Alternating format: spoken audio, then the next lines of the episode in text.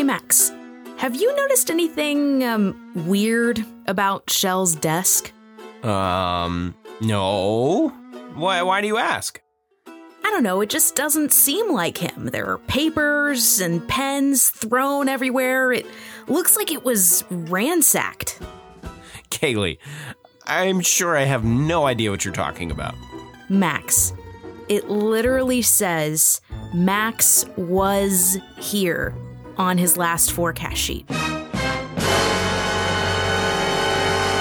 Yeah, but that could be anyone. All right. I'll let you explain that one to him when he gets back.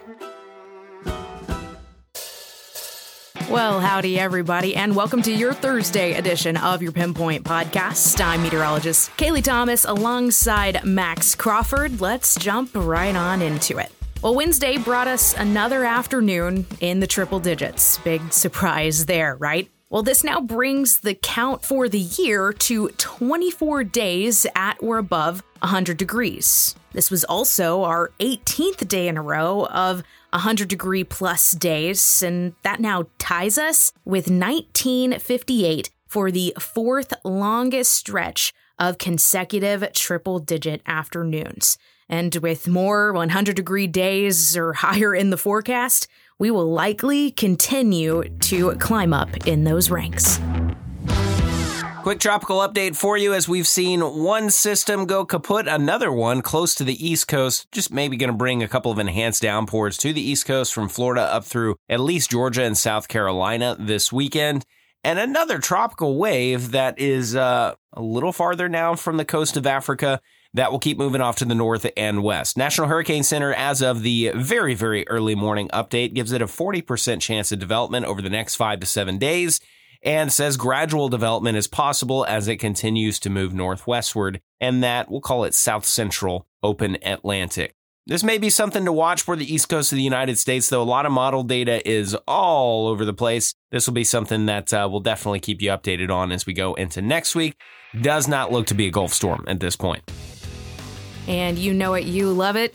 Haze, we've got to talk about it. We'll continue to see it hang around through the rest of the week. In fact, that concentration looks to even get higher, especially as we head into your Friday afternoon and evening. Now, air quality right now does look to hold in that more moderate category. So, for those with more of those sensitive respiratory conditions, make sure you're taking appropriate precautions, carrying around the inhaler, taking those medications, and just maybe spending a little bit less time outdoors in the heat of the afternoon.